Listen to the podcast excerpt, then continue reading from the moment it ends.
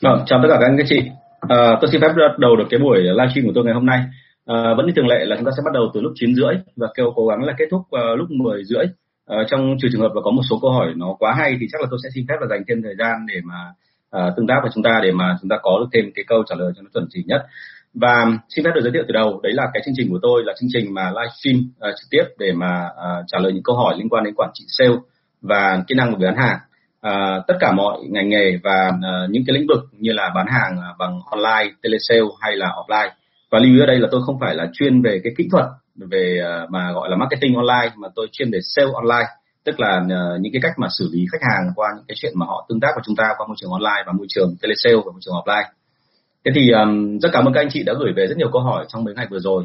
Vâng, chào anh Trung, chào anh Trần Đức Trung. Mọi người đang vào dần rồi đúng không ạ? Vâng thì uh, rất là mong là chúng ta gửi thêm câu hỏi cho tôi nhưng mà cũng đề nghị anh chị làm một việc giúp cho đấy là bởi vì thời gian tôi không có nhiều cho nên là cố gắng làm sao mà gửi cho tôi sớm hơn từ trước để tôi chuẩn bị. Uh, còn vừa rồi là đến tận sát buổi tôi vẫn còn một số bạn là đang gửi câu hỏi cho tôi thì tôi cảm thấy rất là cảm động nhưng mà thực sự là tôi rất là tiếc vì tôi không thể xử lý ngay trong cái buổi ngày hôm nay. Thì tôi xin phép và vào những buổi sau tôi sẽ xử lý tiếp. Thế thì uh, trước khi vào buổi ngày hôm nay uh, trước khi vào những câu hỏi thì tôi xin phép là được nói về uh, một loạt các thuật ngữ mà lần trước là uh, trong cái buổi mà tương tác của chúng ta thì anh chị đã nhìn thấy đấy là cái phần mà của buổi 7 khi mà anh Đức đánh vào anh nói rằng là ờ, xử lý giúp uh, thầy xử lý giúp anh em mấy tiểu xảo của sale đúng không ạ? Thì tôi phải giải thích bởi vì là nếu không giải thích thì tôi sợ rằng là anh chị có thể là hơi nghe thuật ngữ hơi lùng bùng một tí. À, ở đây thì anh Đức anh có nói ra khoảng 10 cái thuật ngữ tạm gọi là thuật ngữ thôi còn thực ra nó là những cái mà xảy ra hàng ngày ở đội sale. Thì uh, chúng ta nghe để biết thôi. Còn uh, thực ra mà nói là tôi nghĩ rồi anh chị rồi sẽ gặp tất cả hiện tượng này. À, đầu tiên đấy là mượn tồn kho để tăng số bán. Thì thế nào là mượn tồn kho? Tức là khi mà chúng ta đẩy hàng vào trong các cửa hàng và mình nói rằng là đấy là doanh số bán. À, có hai thuật ngữ đúng không ạ? Một là doanh số, thứ hai là doanh thu. Thì thông thường bọn tôi tính là trên doanh thu chứ bọn tôi không tính doanh số. Nhưng mà rất nhiều công ty đến bây giờ vẫn tính là doanh số, tức là miễn là nghe thấy là ghi lại ở trong hóa đơn, ghi lại trong báo cáo hàng ngày là đã bán được hàng ra thì như vậy là là là họ ghi vào đấy là doanh số và ghi công của nhân viên luôn. Thì cái này là một cái mà khá là sai lầm. À, và tôi thông báo luôn là xin lỗi để cắt ngang nói chuyện lại thêm một chút xíu nữa là hiện giờ tôi đang phát uh, livestream trực tiếp cả trên uh, Facebook và trên YouTube. Thì anh chị có thể là vào cả hai kênh để mà uh, tìm hiểu ạ. Um, như vậy đấy là mượn tồn kho để tăng số bán. Cái thứ hai là À, tức là ở đây một tồn kho tăng số bán là khi mà các bạn sale ấy, bạn ấy cố tình bạn ấy bán hàng vào trong các cái cửa hàng và mượn cái tồn kho đấy để nói rằng đấy là doanh số bán ra. Nhưng mà bạn ấy nói rằng là cửa hàng hay là đại lý hay là cái người khách ở bên kia họ sẽ chậm tiền hàng bán ngày bán hàng vài ngày tức là họ sẽ trả sau. Nhưng thực chất thì không phải trả sau mà đấy là chỉ là nhân viên mang hàng đến và mượn gọi là ký gửi tạm ở đấy thôi. Thì đôi khi em cái chuyện này nó có cả thông đồng của cả thủ kho không phải thủ kho mà đúng hơn là người giao hàng. Thì anh chị phải lưu ý cái phần này à, khi làm cái động tác này thì như vậy là người sale họ làm là để cho doanh số nó có vẻ tăng vọt lên và anh chị cảm thấy yên tâm. Nhưng thực ra cuối tháng doanh số nó quay trở lại chỗ cũ thì như vậy đấy là mượn tồn kho để tăng số bán. À, cái thứ hai là giữ lại số thực bán để cân đối cho kỳ tiếp theo. Tức là khi khách hàng ví dụ như là doanh số của tôi tôi là nhân viên của anh chị tôi đạt được 100 triệu mà cái kỳ vọng của anh chị trong tháng này là tôi đạt 80 triệu. Như vậy tôi dư ra 20 triệu Vâng, chào anh Quang Nguyễn Ninh. Chúng ta chào nhau ít thôi nhá. Mọi người cứ hiện dấu tay hoặc là hai là được rồi ạ, để tôi sẽ tập trung vào cái bài của tôi hơn. Lát nữa thì trong quá trình nói thì ờ, sẽ có những cái phần mà anh chị đặt câu hỏi thì tôi quan tâm hơn rất là nhiều. Rất là mong anh chị đặt thêm nhiều câu hỏi để mà cái buổi tương tác của chúng ta trở nên là hay hay và sâu hơn. à, như tôi quay trở lại là doanh số chỉ tiêu của tôi là 8 là 100 triệu và thực bán của tôi là được là à, tức là chỉ tiêu của tôi là 80 triệu ở cái chỉ tiêu tôi 80 triệu để doanh số thực bán tôi là 100 triệu, nhưng mà tôi không báo về công ty 20 triệu. Để mà làm sao để mà tháng này là tôi đã đạt được chỉ tiêu rồi và tôi được lương cao nhất trong cái giới hạn của tôi rồi. Thế còn 20 triệu kia tôi, tại sao tôi không bán? Nó có đơn hàng rồi, nhưng mà tôi sẽ bảo với khách hàng là lùi lại để mà tôi ém sang cho cái kỳ tiếp theo. Để mà tôi cân làm sao để cho lúc nào tôi cũng đạt chỉ tiêu, đúng không? Thì cái phần này anh chị phải theo dõi rất là sát. Anh chị sẽ phát hiện ra một số dấu hiệu nó bất thường về cái này. Đặc biệt nữa là anh chị sẽ thấy ngay là gì? Ví dụ như là ngày 31 cuối tháng là báo đơn hàng thì đến ngày mùng 1 lại có một đơn hàng tiếp theo và vẫn của khách hàng đó.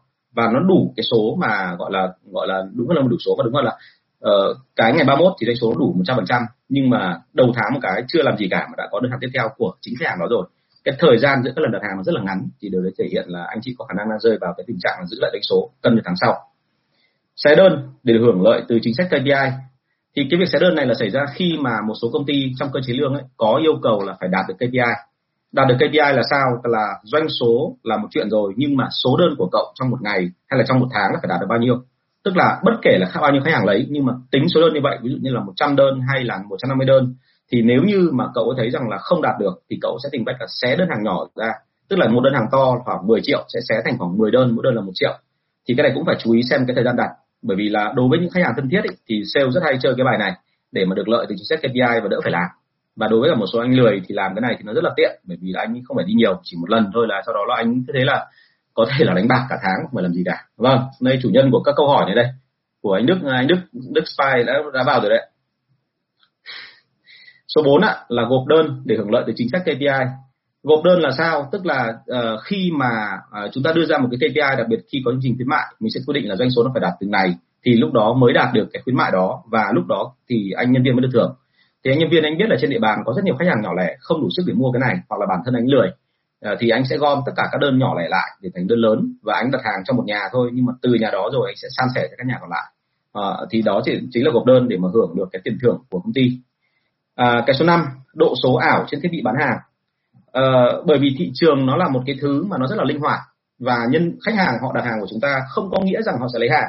Cho nên anh nhân viên anh sẽ làm cái động tác là mặc dù có phần mềm bán hàng ở trên tab nhưng mà anh ấy vẫn cứ gọi là gì ạ? Là, là anh ấy làm cái động tác là anh ấy đăng ký số là coi như đã xong rồi. Nhưng thực chất là anh ấy chưa xong và anh ấy cuối ngày về hoặc chưa thì anh lại hủy cái đơn hàng ấy đi. Và anh nói rằng là cái số này là số do khách hàng từ chối không lấy hàng nữa. Hoặc là khi em bán được vào rồi nhưng mà đối thủ cạnh tranh nó vào và nó lại nói tiếp là đơn này là khuyến mại của nó cao hơn thế là cuối cùng lại hủy đơn hàng ấy đi. Thì đấy là một số trò của nhân viên sale. Số 6 kìm số để gây áp lực tăng chương trình khuyến mại thì cái chương trình tìm số này đáng nhẽ ở phần sau tôi cũng có sẽ câu hỏi. Nhưng mà để nói ngắn gọn cho anh chị hiểu là như này. Nhân viên nắm rất là rõ địa bàn là à, khi nào thì sếp sẽ lo cuống lên bởi vì doanh số không đạt. Và khi mà doanh số không đạt thì nhân viên cố tình làm tăng áp lực đối với cả sếp là khi khách hàng đặt hàng thì nhân viên không báo về cho công ty. Để làm sao cho gọi là thống nhất trên toàn hệ thống luôn là trong khoảng 10 đến 15 ngày đầu tiên là gần như không bán được cái gì hết. Và như vậy là sếp sẽ phát hoảng lên. Và sếp phát hoảng lên rồi thì đoạn đằng sau là sếp sẽ phải lo cho khuyến mại và chỉ cần một lần thôi mà làm như vậy mà sếp hoảng và sếp đẩy khuyến mại ngay lập tức thì từ đấy trở đi là cả hệ thống sẽ bàn với nhau là ok thế thì tuần này là à, tháng này thì mình sẽ để cho ông Tùng là 10 ngày móm. Móm tức là không có doanh số gì hết để ông hoảng. Thì đến tháng sau mà ông Tùng thì thì gan dạ lắm thì chỉ chịu đến ngày thứ 12 13 thôi là bắt buộc là phải có thêm cả khuyến mại rồi đúng không ạ? Thế thì đấy chính là cái cách mà ờ, gọi là kìm số để gây áp lực. À, đẩy số bán phá giá sang địa bàn khác. Đẩy số tức là khi họ tính là như này.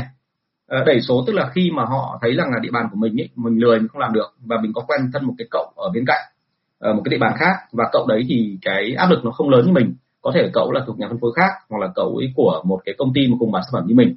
Thì mình sẽ nhờ cậu là đẩy bớt sang đấy cho mình một số ít hàng và mình chấp nhận là với giá thấp hơn. Giá thấp hơn thì mình có thiệt không thì có thiệt nhưng mà thiệt trên đơn hàng đó thôi. Còn tổng doanh số thì mình vẫn đạt và vì thế cho nên là cuối tháng mình sẽ lấy cái thưởng của công ty bù lại vào cái phần mà mình đã bị thiếu hụt. Thì cái cách này là hay làm.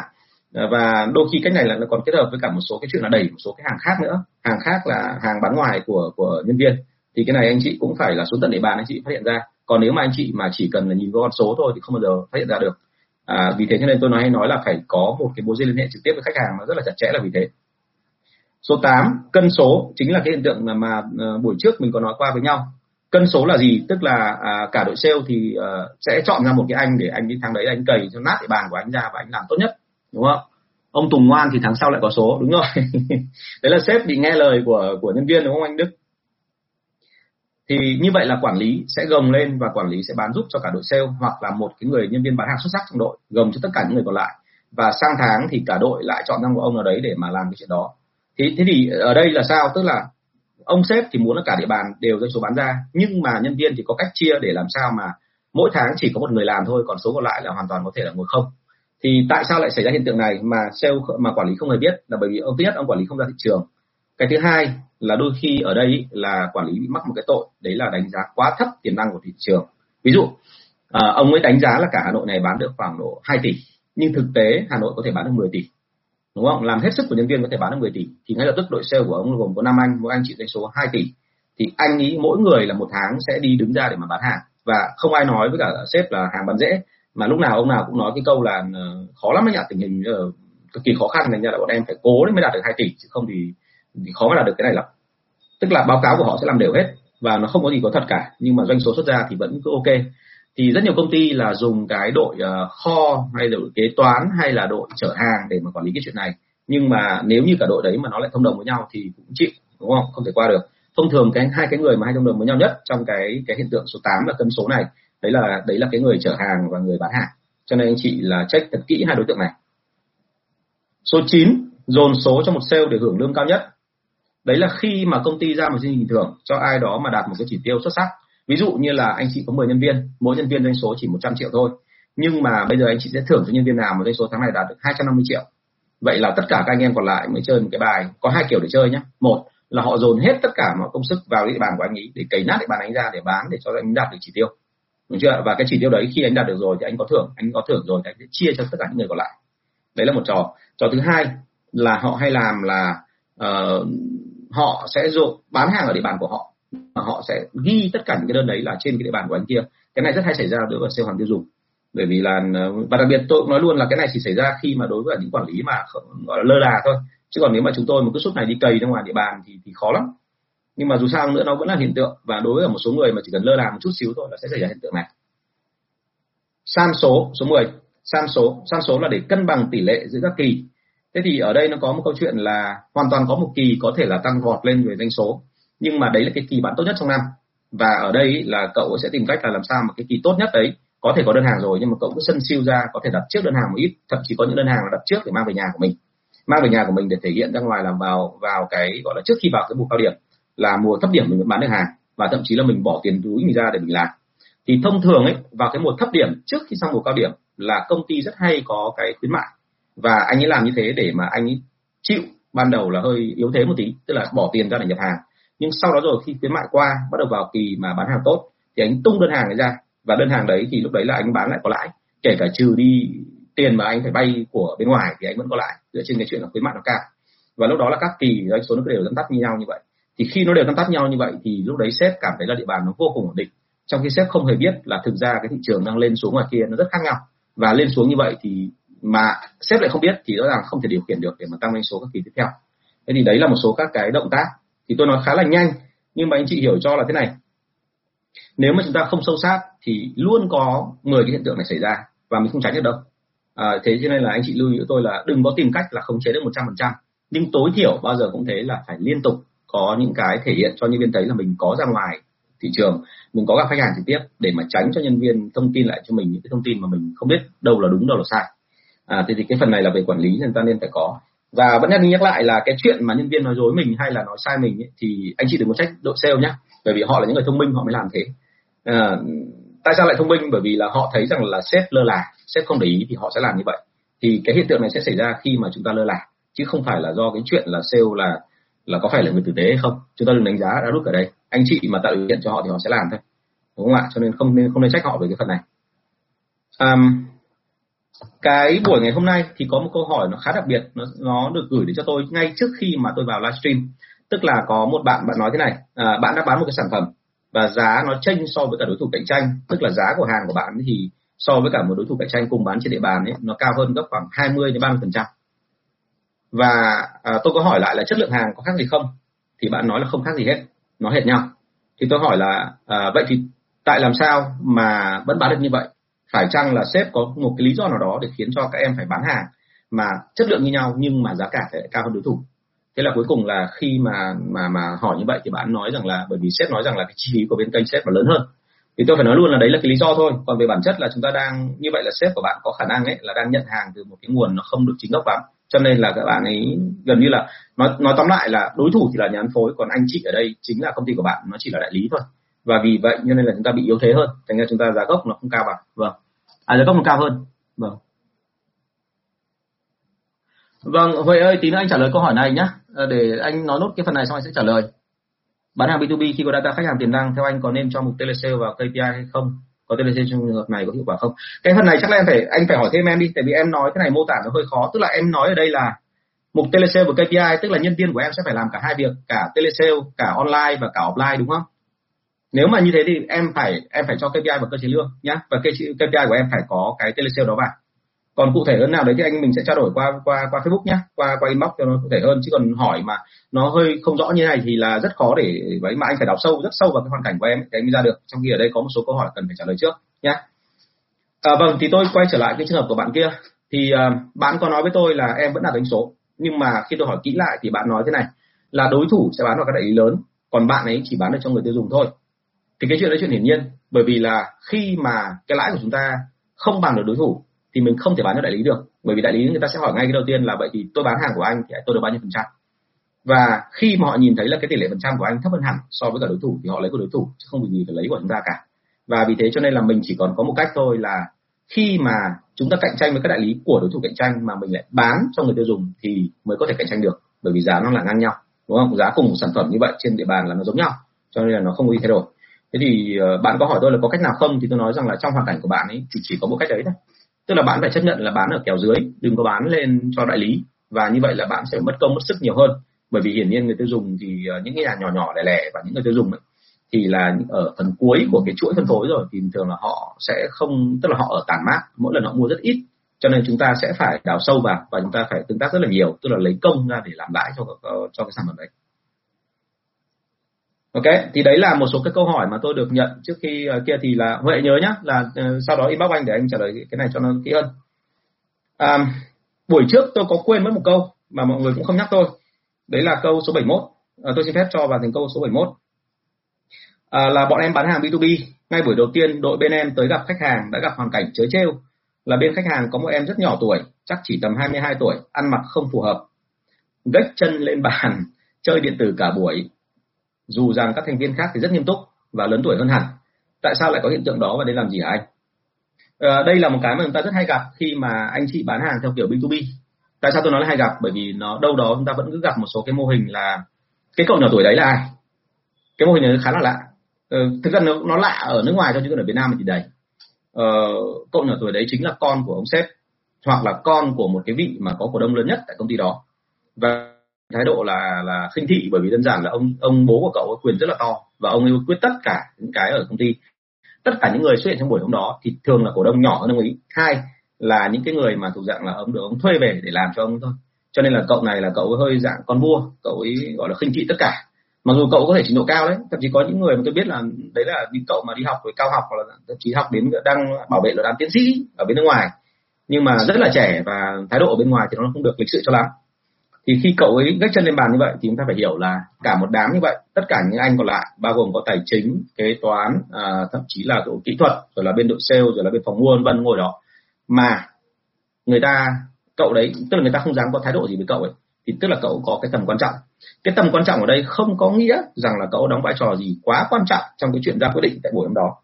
Đôi khi những cái người như vậy những cái cậu trẻ như vậy cậu chỉ có một cái vai trò là đứng đó để làm thám báo cho bố cậu thôi tức là bố cậu sẽ yêu cầu cậu là như này là mày phải có mặt ở đó để nói cho tao biết là cái hiện trạng xảy ra là cái gì.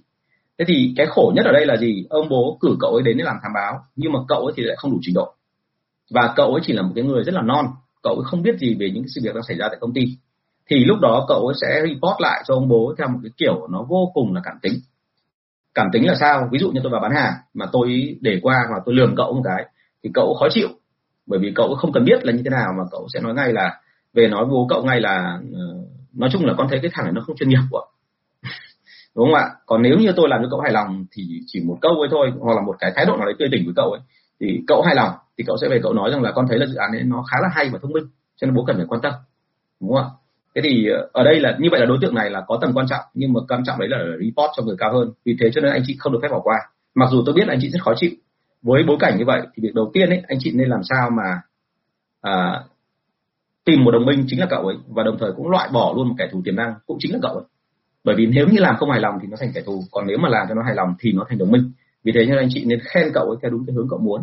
Và nhìn thấy cậu chơi trò chơi điện tử thì khen cậu là một cái người mà năng động, thông minh và không phải ai cũng chơi được cái trò như của cậu ấy. Và đây là một cái người mà anh nhìn thấy là tương lai của em sáng lạ hay cái gì đấy, tôi không biết. Nhưng mà anh chị làm tất cả mọi động tác để cho xoa dịu cái đối tượng này đi, bởi vì đối tượng đấy rất là nguy hiểm. Bọn tôi gọi là, đấy là cái điểm gọi là bắn tỉa, không biết thế nào một lần thì khi mà làm được cái việc đó xong thì lúc đó cái cuộc bán hàng ấy thì nó may ra nó mới diễn ra một cách thoải mái được.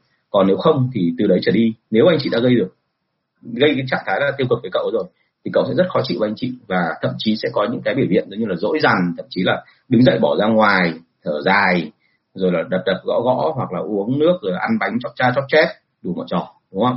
Thế thì uh, hãy nhớ là trong bán hàng chuyên nghiệp thì ở đây không bao giờ có cái chuyện là mình yêu cầu bên kia phải chuyên nghiệp người ta đưa ra cái hoàn cảnh nào, anh chị phải chấp nhận hoàn cảnh đó, phải vượt lên trên cái hoàn cảnh đó.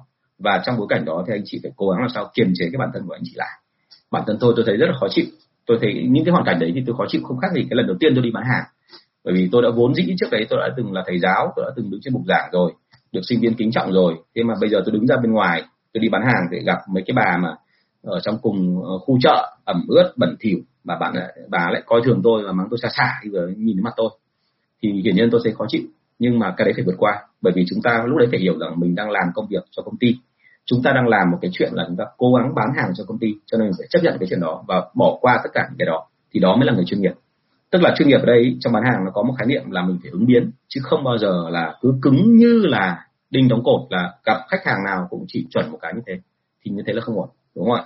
Thì anh chị lưu ý nhá, luôn luôn trong tình trạng là phải sẵn sàng ứng biến. Và tôi nói lại là cái đối tượng vừa rồi như anh chị miêu tả gách chân lên bàn rồi cười khẩy rồi là chơi điện tử thậm chí là cắm tai nghe vào không thể nói một câu nào mặc áo chim cò mặc dù rất trẻ đối tượng đấy là đối tượng cực kỳ quan trọng. Anh chị phải tìm cách o bế đối tượng đấy ngay để cho họ không bị uh, gọi là có cái gì phản phệ với anh chị nếu không thì rất là nguy hiểm. Thế thì đấy là đối với cả đối tượng bán hàng của B2B uh, ờ, trong B2B thì uh, có rất nhiều đối tượng nhưng mà thông thường thì uh, tôi thấy cái đấy là một cái mà mà một trường hợp nó rất là quái gở nhưng mà xảy ra rất nhiều Việt Nam. Và trong tương lai thì không biết nó nó sẽ như thế nào. Vâng à, vâng là anh Đức rồi. Anh Đức lại hỏi câu khó rồi đúng không? Anh Đức bảo là câu nào khó thì chuyển anh Đức. Bây giờ anh Đức lại hỏi toàn hỏi tôi rồi. Thầy xử lý sao khi kênh KA B2B thường có ưu đãi chiết khấu cao hơn kênh GT nhân viên kênh KA giả vờ có đơn và mang hàng ra kênh GT bán để được hưởng lợi ích kép. À, hoàn thành chỉ tiêu để được hưởng lương thưởng của kênh AI và hưởng chênh lệch chiết khấu giữa hai kênh KA và GT à, nói thật với anh thế này là mọi người tôi sợ đấy mọi người chưa hiểu những cái từ của anh ấy nói. Key, KA tức là uh, key account tức là những cái nhà bán lớn. Còn GT tức là general trade tức là cái kênh mà bán hàng phổ biến bên ngoài. Vâng. Cái chuyện mà nhân viên KA giả vờ có đơn là mang hàng ra kênh GT thì tôi nói thật với anh, anh là mà đặc biệt tôi biết là hữu nghị là đã có cái chuyện khống chế này rồi mà đúng không ạ? Tức là mình có khống chế theo DMS và mình có cái mà ờ, định vị uh, hàng ngày rồi và chúng ta biết được rõ từng cái một thì luôn thấy là như này là mình liên tục phải check lại xem mà thực sự là cái hàng này có ra tận nơi không. Cứ bao giờ thấy có cái nghi ngờ gì thì lúc đó mình sẽ phải xử lý. À nhưng mà ở đây anh Đức và tôi thì là quản lý lâu năm rồi thì chúng ta đều phải biết là đôi khi chúng ta phải thả, đúng không ạ? Có những cái trường hợp mình biết là họ mười mươi họ làm sai rồi nhưng mà họ làm sai để họ đạt được cái chỉ tiêu của chúng ta và vì thế chúng ta đạt chỉ tiêu của sếp. Thì ở lúc này là anh chị phải đặt thêm một câu hỏi nữa là vậy thì chỉ tiêu nó sắp sửa đạt chưa? Nếu nó chưa đạt thì lúc đấy mình phải, gọi là, xin lỗi là sẽ có một số trường hợp là quản lý sẽ phải nhắm mắt để mà cho cái vấn đề nó qua. Còn trường hợp mà nếu như mà mình cảm thấy là chỉ tiêu đạt rồi thì lúc đấy anh chị sẽ phải xử lý thôi, đúng không ạ? Tôi nói theo quan điểm đây là rất thực dụng nhé chứ tôi không nói theo cái quan điểm mà có nghĩa là chúng ta phải bảo vệ màu cờ sắc áo, đúng không? Tất cả những ông nào mà thuộc dạng là giảng viên mà chưa ra thị trường bao giờ mà dạy về sale thường thường sẽ nói về cái chuyện là giữ đạo đức bằng mọi giá. Nhưng mà tôi nói thật là trong cái chuyện này chẳng có gì đạo đức cả, bởi vì là ờ, đôi khi là thị trường nó phát triển ở cái mức độ mà rất khác so với cả những cái gì chúng ta hình dung. Kế hoạch đưa ra sai từ lưa hết, cho nên là chúng ta phải chấp nhận là với một số nhân viên mà họ làm tốt và họ đạt chỉ tiêu rồi, thì đôi khi mình lại phải thả ra cho họ làm đúng, họ họ làm sai một số cái để cho nó nhẹ bớt đi. Nhân viên của tôi không phải là không có chuyện xé đơn, nhưng mà tôi luôn luyện họ để mức độ như này. Khi họ xé đơn xé đơn thì tối thiểu họ phải hỏi tôi một câu. Là như vậy, anh ơi, anh cho em gọi là xé nhỏ đơn ra để em đạt chỉ tiêu. Bởi vì em sợ là cái đà này em không đạt được và nếu họ nói tôi trước tôi như vậy thì tôi sẽ cho phép ở một cái giới hạn nào đó là là được phép như vậy. À, cái này nó chỉ xuất hiện khi mà nói thật với anh chị là khi tôi làm ờ, ở ngoài thôi. Chứ còn nếu mà tôi làm công ty liên doanh thì cứng như đanh luôn.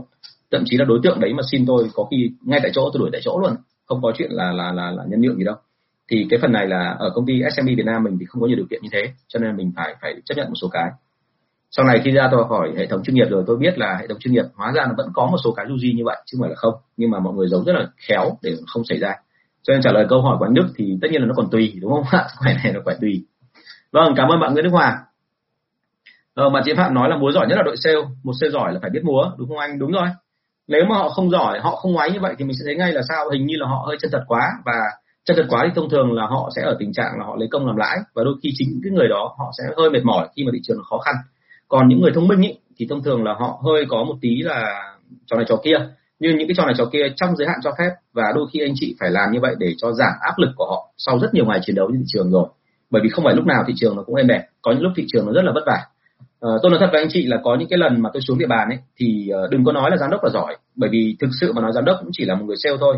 Và đặc biệt nữa là giám đốc như anh chị mà lâu rồi mà không xuống địa bàn chỉ cần từ hai hai tháng trở lên thôi là anh chị đã không biết gì về địa bàn đấy rồi và có nhiều lần tôi xuống và tôi đã tìm mọi cách rồi. Thậm chí đi ba ngày cùng nhân viên ra ngoài thị trường để mà tìm cách xem làm sao để mà bán được. Mặc dù đấy là hàng tiêu dùng nhé và hãng của tôi là hãng lớn đấy mà cuối cùng là cũng không tìm ra nổi cái nào cả. Thì lúc đấy tôi đành chỉ làm một cách thôi là rủ anh em đi uống bia. Thì lúc đấy nó giải tỏa tâm lý và đến hôm sau thì có một loạt ý tưởng hay ho. Chứ còn chúng ta đừng có bao giờ nghĩ rằng là thị trường nó là cái mà gọi là một cộng một là hai, không có đâu. Nó liên tục biến đổi và vì thế cho nên người quản lý giỏi là cái người mà đúng hơn là người ta là người mà giống như cái tên chương trình tôi vừa nói là ở đây là quản trị giỏi chứ không phải là quản lý. Bởi vì ở đây là phải xử lý cái cái cái cái cái đội nhân viên theo cả tinh thần lẫn cả logic chứ không phải là chỉ có mỗi là xử lý thì gọi là logic. Vâng cảm ơn bạn Nguyễn Hùng. À, câu 72 huấn luyện nhân viên gồm những việc gì hả anh? Mọi người hay hỏi rất nhiều hỏi đi hỏi lại những câu này trong khi ở những cái buổi trước tôi đã nói rồi. Nhưng nhắc đi nhắc lại là như này nhá. Thực ra tôi hiểu là phía đằng sau ấy là uh, cái ý mọi người hỏi không phải là chỉ có mỗi là về kiến thức về sản phẩm về kỹ năng bán hàng hay xử lý phản đối kỹ thuật chốt không phải những cái đó. Cái mọi người hỏi là như này làm sao để giữ được đội sale? Bởi vì huấn luyện xong là nhân viên đi mất. Thì anh chị lưu ý là thứ nhất là anh chị phải biến tất cả những cái việc huấn luyện của anh chị cố gắng làm sao đơn giản nhất để trở thành những việc mà tôi gọi tạm gọi là học thuộc lòng. Học thuộc lòng là thế nào?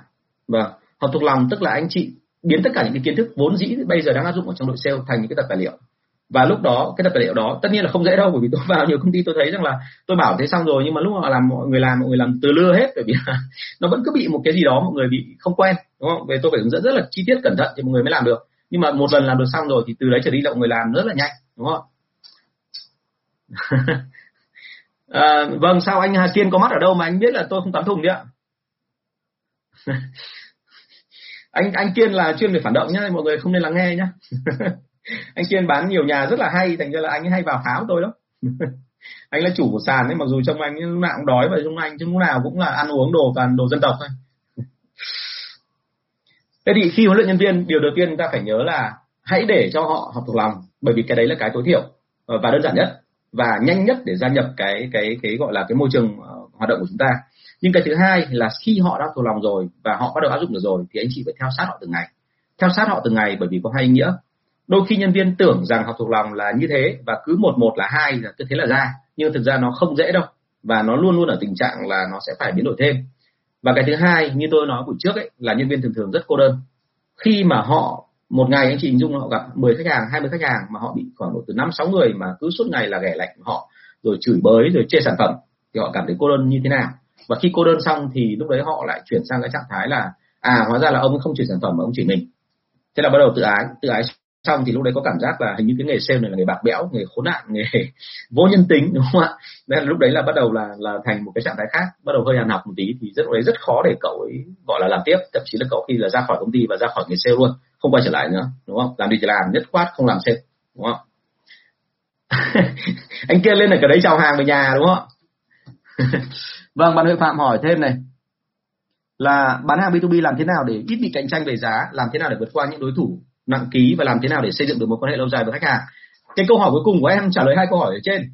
Bởi vì thực ra ấy, trong B2B uh, à, hay là B2C bao giờ cũng thế đã nhắc đi nhắc lại là thế này người ta thống kê lại là mua bất cứ cái gì kể cả mua nhà của anh Hà Kiên hay là mua cái công trình uh, mua cái cái sản phẩm của bạn Huệ Phạm hay bất cứ cái gì thì cái mà khách hàng ra quyết định ấy ban đầu có thể khi mới gặp chúng ta họ chưa quen thì họ sẽ quyết định theo kiểu logic và một phần là tình cảm. Nhưng mà sau này khi họ quen chúng ta rồi thì phần lớn quyết định dựa trên chuyện là tình cảm. Tức là ở đây là họ quyết định mua hàng theo kiểu vô cùng là cảm xúc. Cảm xúc là sao? Tức là theo kiểu cảm tính. Bởi vì là, ví dụ như cậu Tùng, cậu ấy trông có vẻ tử tế, trông có vẻ đáng tin, thì như vậy là mình nên mua của cậu ấy. Chứ không phải là là mình mua theo cái kiểu gọi là là phải phân ra rõ ràng là cái này hơn cái kia kém. Thế thì đối với đối thủ nặng ký thì cái việc đầu tiên mình cần phải và làm sao bán được hàng và mình giữ được khách hàng của mình thì chỉ có tận dụng tình cảm thôi.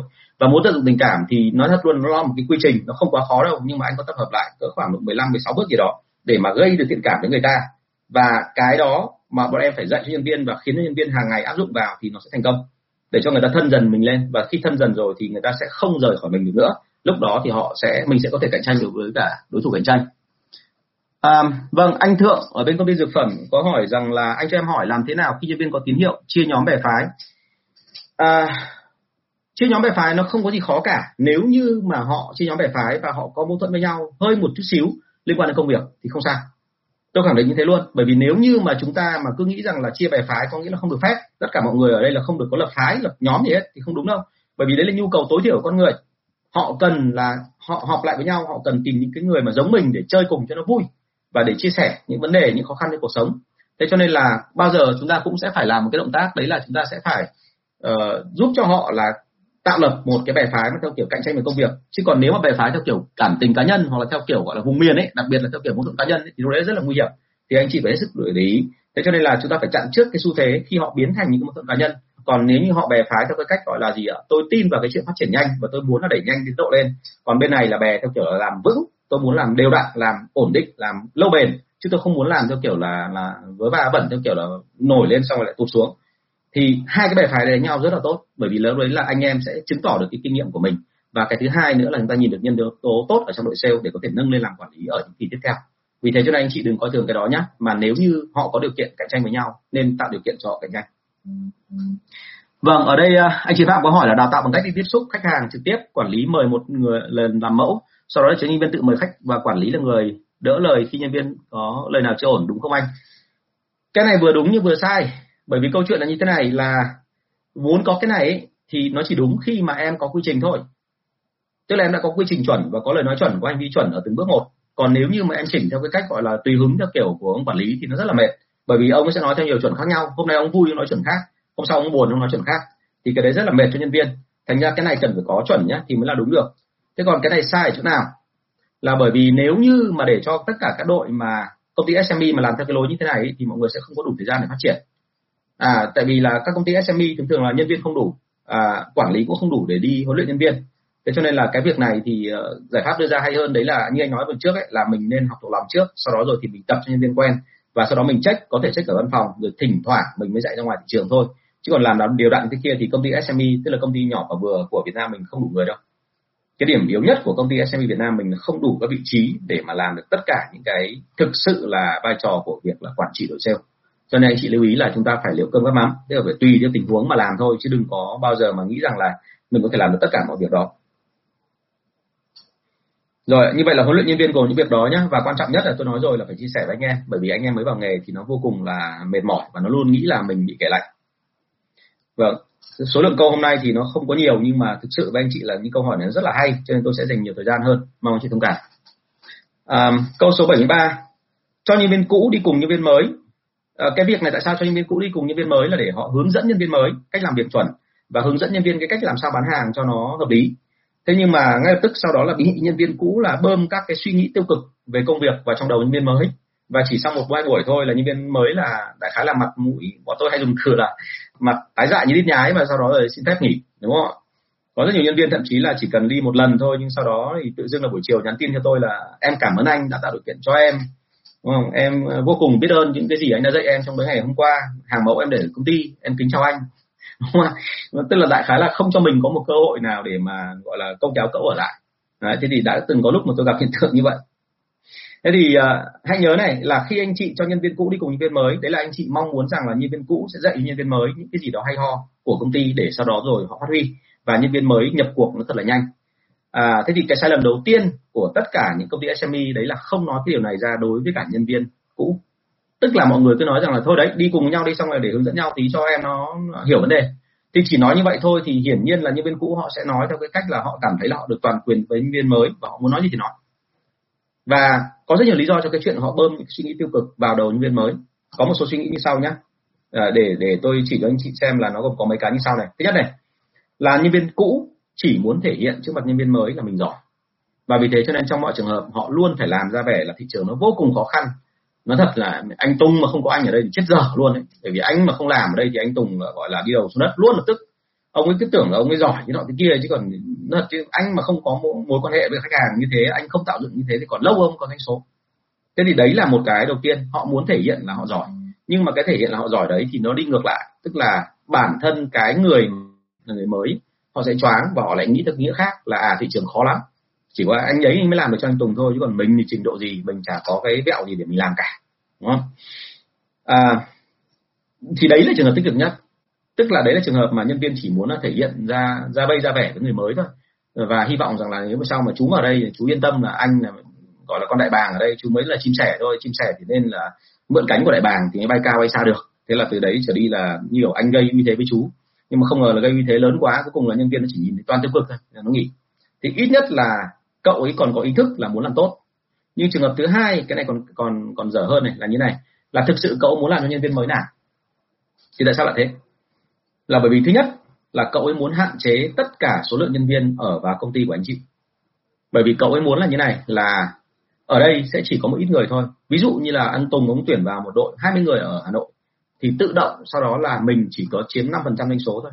Có phải dở không? Thay vì như vậy là mình cứ để cho cái đội của mình hiện tại chỉ có 5 người thôi. Như vậy là mỗi người chiếm đến 20% doanh số.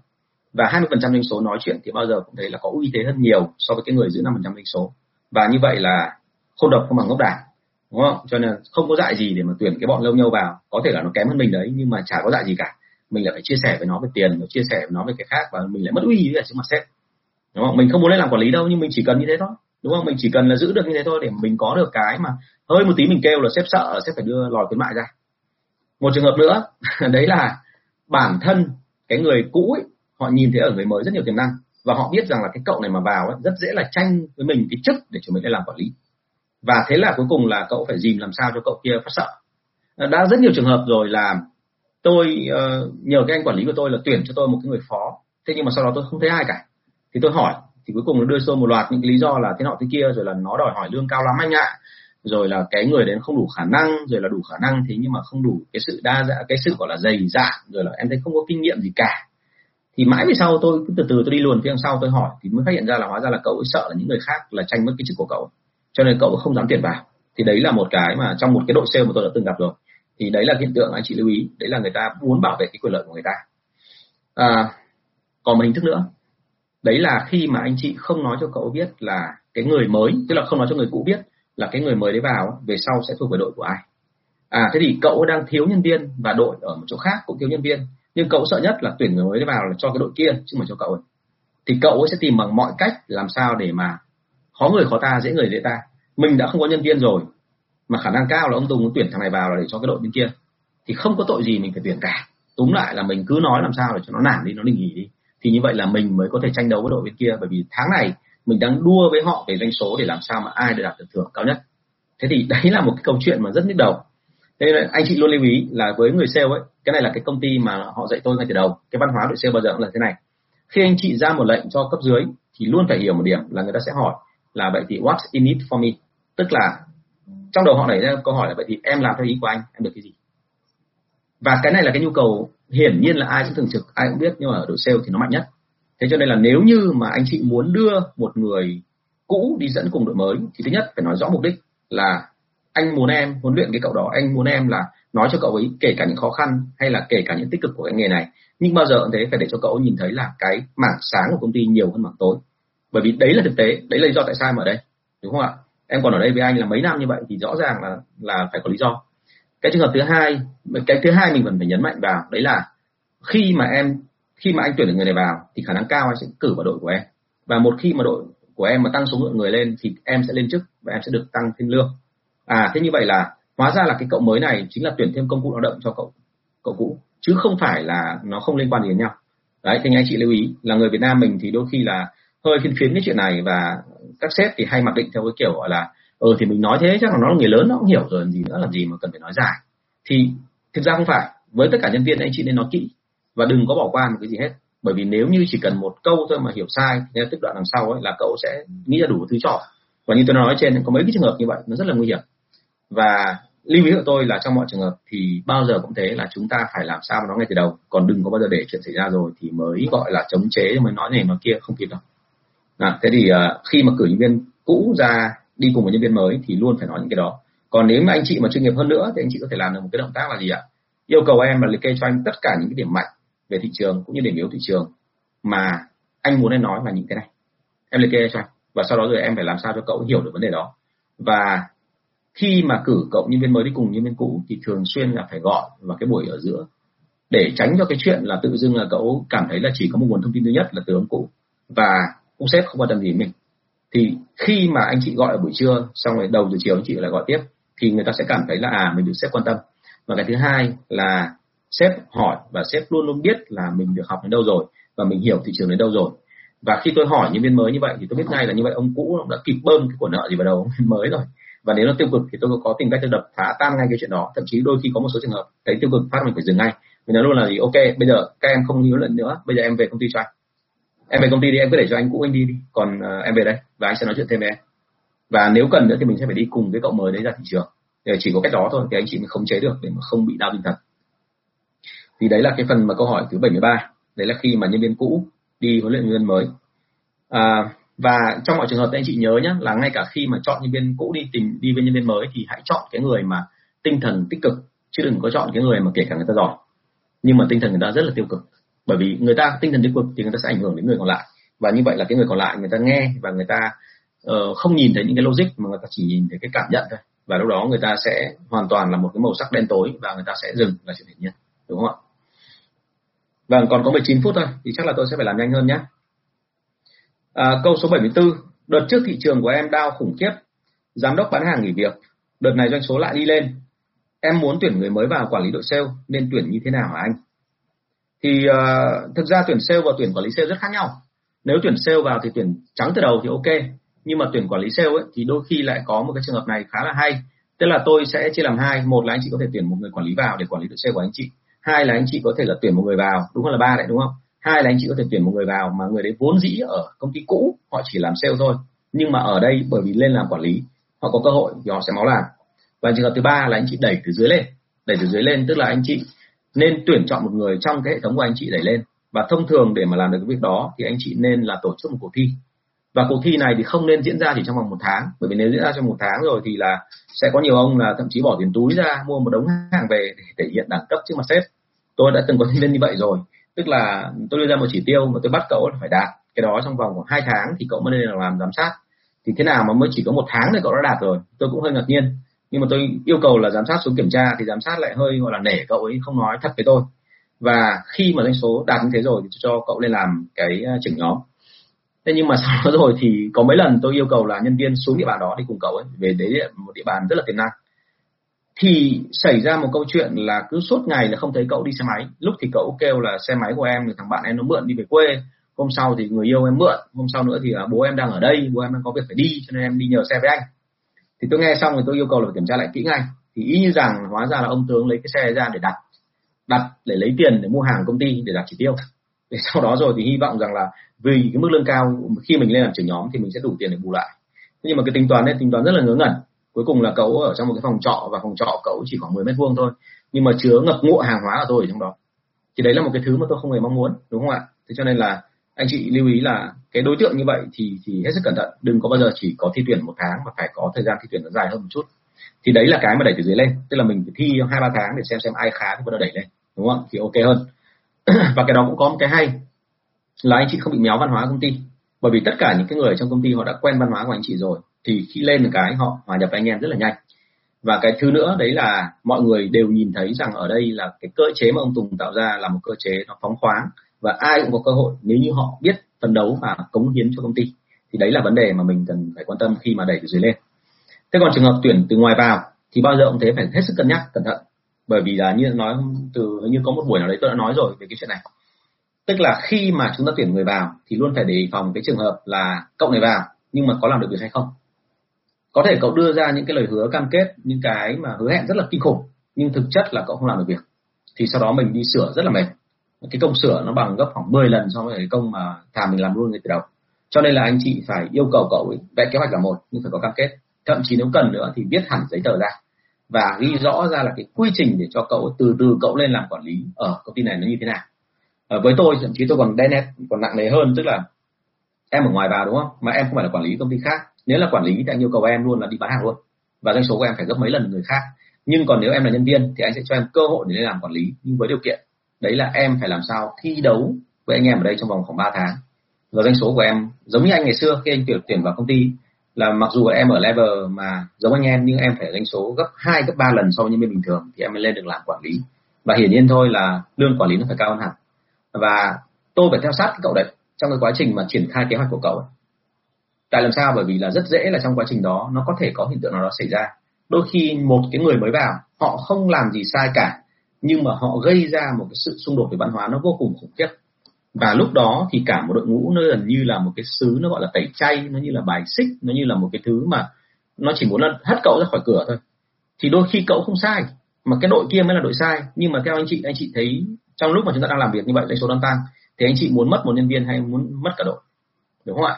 Kể cả mình sai hay đúng thì mình cũng phải đặt ra được cái bản thân tính toán của mình xem là thực dụng mà nói thì mình cần cái gì hơn cho nên là ở trong trường hợp đó thì tôi phải theo sát. Và theo sát xong thì tôi mới hiểu ra được là à hóa ra là bởi vì là cậu ấy gọi là có cái văn hóa như vậy thì mình phải dừng ngay để trước khi nó gây hại. Còn nếu mà mình đã để cho văn hóa nó tóe toé le rồi thì lúc đó mình đi sửa lại nó rất là mệt.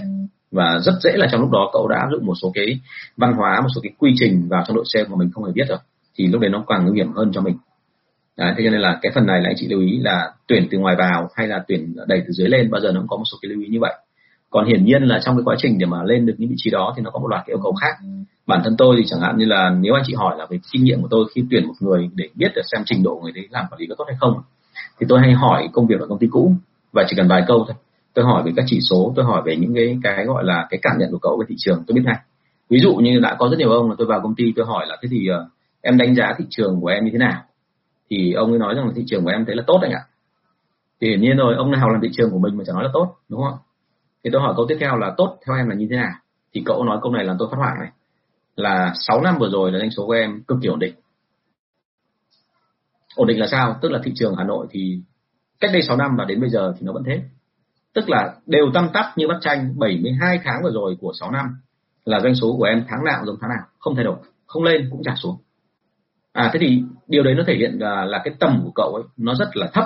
Tức là cậu ấy không hiểu một cái điều là trong trong công ty thì riêng cái chuyện mà doanh số tăng ấy, nó phải trừ đi tối thiểu cái phần mà bị lạm phát đã là 10% còn cậu cứ giữ nguyên như vậy, điều đấy chứng tỏ là mỗi năm công ty đang thiệt hại đi 10% mà không hề biết. Và thiệt hại 10% thì anh chị hình dung là lũy tiến sau mỗi năm, sau 6 năm thì nó tụt lại. Tức là doanh số của bây giờ nó chỉ còn bằng khoảng 10 đến 20% của cái đây khoảng 6 năm thôi. Thì như vậy đấy là tăng hay là giảm? Mà đã thế cậu lại vẫn còn hài lòng. Mà tôi chỉ nhìn thái độ của cậu thôi là tôi hiểu, thứ nhất là tầm thì không có, thứ hai là thái độ như vậy, điều đấy chứng tỏ là không có thái độ chiến đấu thì đối với nhân viên ấy, một người quản lý như vậy không có thái độ chiến đấu thì nhân viên hiển nhiên là có chiến đấu không? Đúng không ạ? Dưới tay tướng tài thì mới có chiến binh chứ còn nếu mà thuộc dạng là tướng mà chỉ chuyên môn là giữ thành như vậy thì làm gì mà có chiến binh? Cho nên câu chuyện đưa ra là khi mà tôi hỏi như thế xong tôi biết ngay là là họ là người như nào. Nhưng rất may là anh giám đốc nhận ra cái điều đó. Thì bao giờ cũng thế. Luôn phải nhớ một điểm như này là quản lý bán hàng là cái người phải biết được là đọc vị ra cái lượng hóa ra cái nội bộ của công ty cũng như là cái ở bên ngoài. Và khi mà chúng tôi có chỉ một hai câu trao đổi như vậy là tôi phát hiện ra ngay là phát vị ra ngay là anh đấy là thuộc dạng có cùng chiếu để ngồi không đúng không? Nói hơi kiêu căng một tí thì là như thế. Và thế thì ờ, anh chị lưu ý nhé vì thế cho nên là cái gì nó cũng có cái hay cái gì nó có cái dở. Cái quan trọng là anh chị dùng cái kịch bản nào. Và thông thường thì bọn tôi liệu cơm các mắm à, cái câu đấy tôi nhắc đi nhắc lại bởi vì anh chị phải linh hoạt thôi. Nó tùy thuộc theo hoàn cảnh của anh chị. À, thông thường thì thậm chí có nhiều người mà tôi biết rằng là có thể là làm ờ, họ cũng hơi gọi là nó gọi là bây giờ cái, cái từ trên cái từ hai anh hay dùng là họ hơi phong bạt một tí họ hơi phèn la não bạt một tí ở mỹ một tí họ hơi tinh tướng một tí. Nhưng mà tôi sẽ cho họ thử bởi vì tôi không chế độ sale tôi rất là tốt. Thì tôi dám cho thử vì sao? Bởi vì nếu mà thử xong ấy, thì doanh số ít là anh em có một cái sự phấn phấn khởi máu chiến. Còn sau đó thì tôi luôn không chế được là lúc đấy bắt đầu nó có dấu hiệu là đi xuống bắt đầu có sự tiêu cực tôi dừng lại ngay đúng không? Thế thì một nhân tố mới vào đôi khi nó ngoáy cái đội cũ của mình lên nó cũng khá là hay. Anh chị luôn nhớ là trong một cái tổ chức mà nó cứ êm đềm quá lâu quá không có gì thay đổi thì điều đấy là một cái cực kỳ tệ hại. Và nó làm cho cả tổ chức là từ đấy trở đi là y lại không tiến lên được nữa. Chỉ cần một lần y thôi lần sau là có tăng chỉ tiêu là nhân viên sẽ kêu như vậy này. Cho nên là cẩn thận cái phần này. À, câu số 75 kịch bản sale là cái gì hả anh? Chả nhẽ với khách hàng nào cũng nói chung một kiểu à, vâng ở thỉnh thoảng ở đây là đặc biệt là kịch bản sale ấy, thì cái từ đấy nó hay dùng cho đội uh, telesale nó gọi là sales script ở trên mạng nó có rất nhiều. Nhưng mà kịch bản thì anh chị lưu ý là kịch bản của sale của Việt Nam và kịch bản của Tây là nó rất khác nhau. Cái cách của bọn Tây tiếp cận thì nó khác hoàn toàn với cả cái văn hóa người Việt Nam. À, thế cho nên là chúng ta phải phân biệt nhé chứ đừng có cứ thế ông nào ông chào kịch bản sale là cũng lấy về hoặc là cũng mua về là rất là nguy hiểm. À, cái thứ hai là kịch bản sale ấy nó có hai phần em ạ. Không bao giờ nó là chỉ là giữ cố định đâu bao giờ nó cũng thế, nó có một cái phần khung chung là phải tạo ra được một cái nền tảng là mình tính được cái tâm lý của người ta đi từ A đến B thì mình sẽ phải đi theo đúng cái đường đó.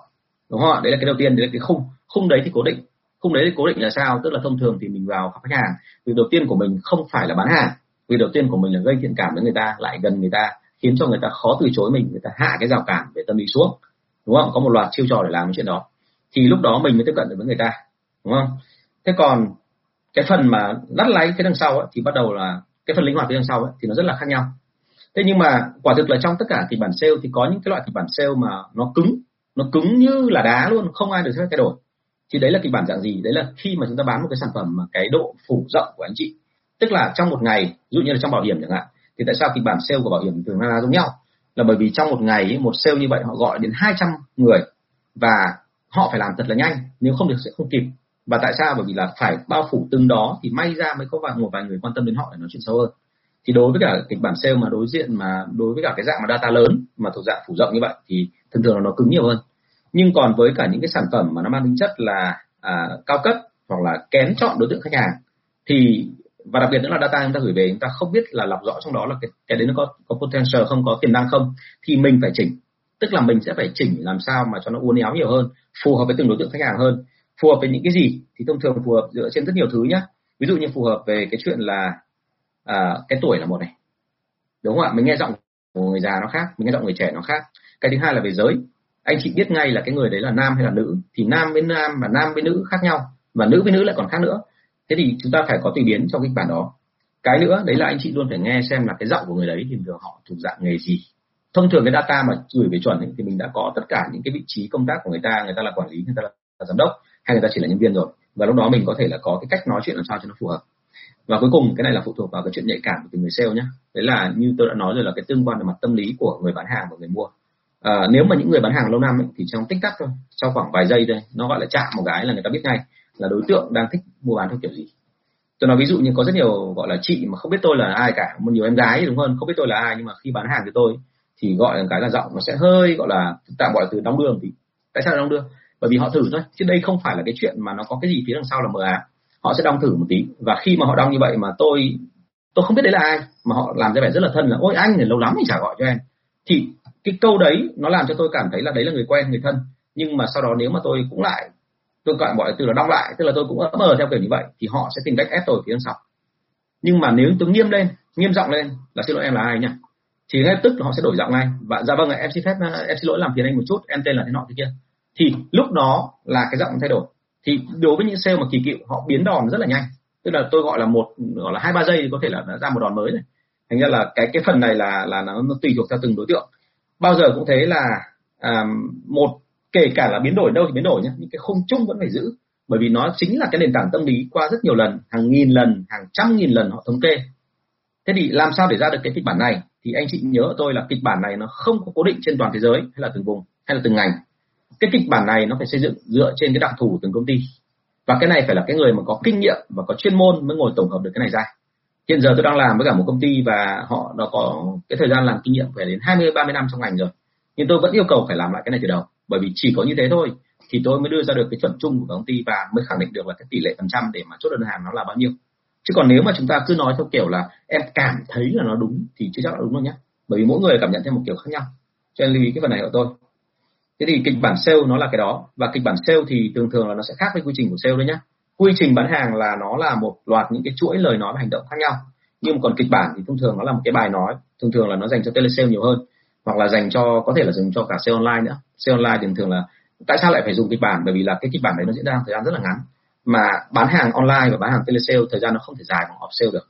Không thể dài bằng offline được. Thế cho nên là là chúng ta sẽ phải, theo kịch bản thì nó sẽ chuẩn chỉnh hơn và thông thường thì kịch bản này thì nó sẽ vẫn cứ phải làm sao là không bao giờ cố định cả liên tục phải thay đổi. Cứ sau khoảng độ hai ba tháng bắt đầu tâm lý khách hàng thay đổi rồi chúng ta phải thay đổi theo. Thì uh, mọi người hay nói với tôi là tại sao lại vất vả thế? Thì anh chị cứ hình dung một xem. Hồi đầu khi mà cái iPhone 5 mới ra thì có phải anh chị sốt hình xịt không? Và ai mà sở hữu iPhone 5 mà tự hào đến mức độ là bật lên chỉ cần là nghe tiếng điện thoại tiếng tin nhắn thôi tinh tinh ở trong quán cà phê thôi là thấy tự hào lắm rồi là cả đội sẽ quay lại lườm nguyết xem là thằng nào mà giàu thế mua được cả iPhone đúng không? Thế nhưng mà đến bây giờ thì iPhone có ra cái gì không? Đúng không? Tất nhiên iPhone mới thì vẫn là ok đấy nhưng mà iPhone 5, iPhone 6 thì anh chị coi là một cái thứ mà nó gọi là hàng bình thường. Thậm chí là chỉ có sinh viên mới mua hàng đó thôi. Nhưng mà bao giờ cũng thế tôi muốn nói ở đây để anh chị hiểu điểm như này là cái thị trường của chúng ta nó càng ngày nó càng biến đổi nhanh. Một cái sản phẩm ra đời hợp mốt thì hãy nhớ ở tôi là chỉ trong vòng khoảng thời gian rất là ngắn thôi đôi khi chưa đến một năm là họ đã thành lỗi mốt rồi. Đó là lý do tại làm sao mà anh chị thấy là càng sản phẩm liên quan đến xa xỉ phẩm hoặc là mỹ phẩm thì cái mẫu mã rồi cái công dụng sản phẩm thì cái tên của nó nó liên tục thay đổi và nó thay đổi đến mức độ mà mình không thể hình dung nổi. Giống thay đổi nhiều đến cái mức độ mà ví dụ như ở Việt Nam chẳng hạn rất hay có cái chuyện là hàng nhái hàng giả từ Trung Quốc về thì nó thay đổi nhanh đến cái cỡ mà hàng nhái hàng giả không ra kịp hàng với nó vậy thì đấy đấy mới là cái mà của một số cái hãng mà mà chuyên nghiệp họ hay dùng để mà họ cạnh tranh lại với hàng nhái hàng giả. Thế nên là lưu ý với tôi cái phần này. Thì uh, bao giờ cũng thấy là khi mà làm kịch bản này à còn thêm một cái căn cứ nữa tôi mất rồi, tôi chưa liệt kê, là khi mà em muốn lập một cái kịch bản sale thì còn phải căn cứ theo một cái này nữa, đấy là cái, những cái gì mà đối thủ đã nói. Bởi vì không bao giờ cái chuyện là khách hàng họ chỉ gặp mỗi mình em, đúng không ạ? Không bao giờ họ gặp mỗi công ty của chúng ta, họ gặp rất nhiều công ty khác. Và kể cả họ gặp chúng ta là đầu tiên, thì sau đó rồi họ có thể gọi cho công ty khác để họ check giá, họ xem thông tin. Thì tất cả những cái phần đó là mình đều phải biết hết, xem là công ty khác họ nói cái gì khi mà mình biết cái đó rồi thì mình lập kịch bản của mình làm sao cho nó ưu việt hơn hẳn so với các công ty khác. Đấy thì ờ, có rất nhiều cách, nhưng mà thậm chí là trong cái mà kịch bản sale tôi đã từng dựng thì nó có những cái câu mà nghe rất buồn cười. Tại sao lại phải buồn cười như thế? Bởi vì là cả làng rồi cùng hô lên là sản phẩm của mình tốt lắm, hay lắm. Thì bên nhân viên này của tôi tôi sẽ nói một câu là gì? hàng của em thì giống hàng khác anh ạ, nó chẳng có gì đặc biệt đâu. Thậm chí nó nói luôn một câu như vậy để cho người ta hơi bị sốc một tí, người ta cảm thấy là, ơ, tại sao nó lại dám nói thế nhỉ? À thế nhưng mà sau đó rồi thì họ nghe câu đó xong họ cảm thấy là có cái gì đấy thân thiện và gần gũi và thật thà thì họ sẽ lắng nghe tiếp. Thì lúc đấy bắt đầu bọn tôi mới ra đòn ở phần tiếp theo. Cho nên kịch bản ở đây phải căn cứ rất là chặt theo cái động thái của đối thủ và những cái cách mà họ chào hàng trên địa bàn. Và cái câu 75 này thì nó liên hệ mật thiết đến câu số 76 còn có 5 phút thôi nhưng mà tôi chắc là xin anh chị đến gần khoảng 10 phút. Cũng có thể là chưa đến 10 phút. Vâng để tôi nói thêm về cái phần này cái câu 76 nó rất là quan trọng. À, câu 76 nói về một khái niệm trên địa bàn hiện nay à, bạn ấy hỏi một câu như thế này là có nên nói xấu đối thủ cạnh tranh không? Bởi vì làm sao? Bởi vì em thấy sách vở thì bảo không thầy giáo em ở trường cũng nói là không nhưng thực tế thì em thấy là vẫn xảy ra thường xuyên. Thế thì ờ, chắc là em cũng đã từng nghe cái vụ mà Ovaltine với cả Milo là đánh nhau bằng bảng biển rồi đúng không thì các thông điệp bên đấy là nó cứ chăn chát nó đối chọi với nhau. Tôi không nói xấu tôi không nói là nói xấu nhưng mà nó cứ đối chọi chăn chát với nhau. Cho nên cái câu này để trả lời thì anh phải tách ra làm hai trường hợp. À, thứ nhất là chúng ta nói với nhau là như này là tuyệt đối mình không nói xấu đúng không ạ? Không nói xấu là sao? Không thoá mạ không mạ lị không nói những câu khó nghe về về về về, về đối, đối thủ cạnh tranh. Mà mà đặc biệt là những cái đấy được gọi là nói xấu khi nào? Khi mình nói ra một cái gì đó tiêu cực mà mình không có bằng chứng thì cái đấy là nói xấu. Đúng không? Nhưng ở một số trường hợp khác thì mình được phép tấn công đối thủ cạnh tranh. Đúng chưa ạ? À, chúng ta có nhớ cái quảng cáo ở trên mạng không? Có một số cái quảng cáo theo kiểu là gì ạ? À, cái này là nó gấp đôi làm trắng gấp đôi so với cả sản phẩm thông thường thế là bắt đầu nó hiện lên một cái hình ảnh mà không rõ được là cái họa tiết ở trên đấy là gì, nhưng mà màu đen đen xì xì. Thế nhưng mà khỉ một cái là đối với những hát nổi tiếng chỉ cần nhìn qua cái vỏ chai thôi, nhìn qua cái dáng chai thôi người ta biết ngay đấy là cái gì. Nên nó hiện một cái dấu hình đen như vậy xong nó để một cái dấu ích là gì ạ? Cái này của em là đậm đặc gấp hai lần sản phẩm thông thường, đúng không ạ? Thì như vậy là ở trong quảng cáo họ sẽ đôi khi là lách ngôn từ, mặc dù ở Việt Nam mình có cái luật mà à, gọi là chống quảng cáo cạnh tranh, đúng không? Chống quảng cáo so sánh chứ. Nhưng mà cái luật đấy nó còn rất sơ sài và vì thế nên ở Việt Nam mình đến bây giờ người ta vẫn tận dụng cái đó để người ta tấn công đối thủ. Và tấn công đối thủ thì ở những hình thức như vậy. Nếu mà ai mà có hỏi họ là tại sao mày nói xấu đối thủ thì họ nói là đâu? Tôi nói là bộ giật thông thường đấy chứ. Thế thông thường là ai? Thông thường là những cái mà thông thường ấy còn của tôi là đặc biệt. Thì đấy là cái cách để họ tấn công đối thủ. Thế nên câu chuyện đưa ra là thế này, là trên thị trường thực tế mà nói vẫn xảy ra hiện tượng là đối chọi nhau hàng ngày. Và chúng ta vẫn cứ tiếp tục là tương tác với nhau để chiến đấu với nhau để làm sao để mà đưa ra được kết quả cuối cùng là mình phải bán được hơn đối thủ. Nhưng hãy nhớ một điểm là như này là nguyên lý đưa ra trong người sale nó rất thực dụng. Đấy là anh chị nói gì thì nói, làm sao để đừng bị kết tội là nói xấu đối thủ. Đấy là cái lời khuyên tôi đưa ra. À thế thì đây là một cái tư tưởng nó khá là thực dụng và nó nó là thực chiến nhưng nó là thực dụng. Thực dụng là sao? Tức là chúng ta phải chấp nhận cái phần là nó sẽ có một ranh giới mong manh. Đấy là cái phần mà tôi hay gọi là ranh giới giữa trắng và đen thì nó sẽ có một cái vùng màu xám. Có nói gì thì nói trong vùng màu xám đó. Tuyệt đối không nói hẳn thành trắng hay nói thẳng thành đen. Đúng không ạ?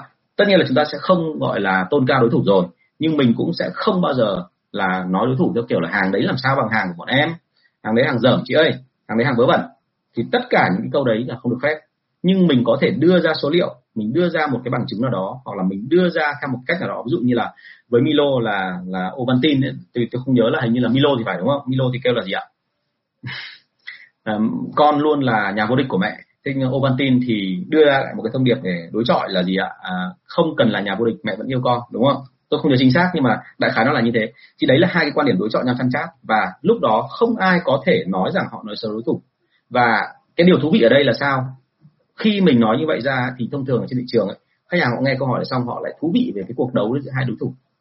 Và họ thấy là bên nào mà nói được giỏi hơn thì bên đấy là thông minh hơn và đôi khi họ coi cái thông minh đấy chính là thể hiện cái chất lượng của sản phẩm của anh chị. Cho nên là câu chuyện đưa ra ở đây là sao? Không nên nói xấu đối thủ theo kiểu là tôi gọi là thô thô bỉ gọi thô bỉ học hoặc là chơi chẽ, mà nên nói làm sao ở cái khía cạnh là ở cái vùng xám mình vẫn giữ được an toàn nhưng mình vẫn thể hiện được cái sự ưu việt của mình hơn đối thủ thì cái đấy là ok đúng không ạ? Thế thì uh, hôm nay là mới chỉ đến câu thứ 76 thôi là thời gian cũng đã hết rồi. Mặc dù tôi đã cố gắng nói rất là nhanh. Uh, hôm trước có bạn uh, góp ý là nên nói chậm lại nhưng mà thứ thực là nhiều câu hỏi rất là hay nhưng tôi phải tăng tốc lên. Thành ra là rất, rất mong anh chị thông cảm. Buổi sau tôi sẽ cố gắng là nếu có thời gian thì sẽ bù lại cái phần này thì à, một lần nữa rất là cảm ơn cái sự quan tâm chú ý của anh chị và à, còn bất cứ câu hỏi nào thì anh chị có thể liên hệ với tôi hoặc là anh chị cũng có thể gọi điện cho cái người hỗ trợ của tôi là em Thắm số điện thoại là 077 576 2194 à, 077 576 2194 và em Thắm cũng chính là cái người mà sắp xếp cái lịch học cho tôi thành ra anh chị nào muốn đăng ký tôi sẽ phép quảng cáo luôn đúng không? Anh chị nào muốn đăng ký thì xin phép và đăng ký với em Thắm. À, buổi sau thì có thể tôi sẽ có một số sản phẩm bởi vì là tôi đang làm việc với cả một số nhà cung cấp thì uh, có thể tôi sẽ lấy ra một cái mẫu sản phẩm. Tôi vừa để bán hàng cho tôi nữa. Nhưng mà tôi sẽ cho anh chị thấy là một cái bài chào hàng thông thường nó sẽ gồm có những phần nào. À, bây giờ tôi đang đợi trong tuần này nếu mà xong được cái mẫu đó thì tôi sẽ xin phép là trình bày với anh chị để anh chị hiểu rằng là trong bán hàng thì kể cả sản phẩm cao cấp hay là thấp cấp kể cả vô hình hay là hữu hình nó vẫn cứ có một số cái quy luật tâm lý nhất định. Thì nếu anh chị theo sát được cái đó thì nó rất là hiệu quả. Vâng. Một lần nữa cảm ơn sự chú ý ờ, quan tâm theo dõi của anh chị và hẹn gặp lại anh chị vào buổi tối mai. Chào tạm biệt.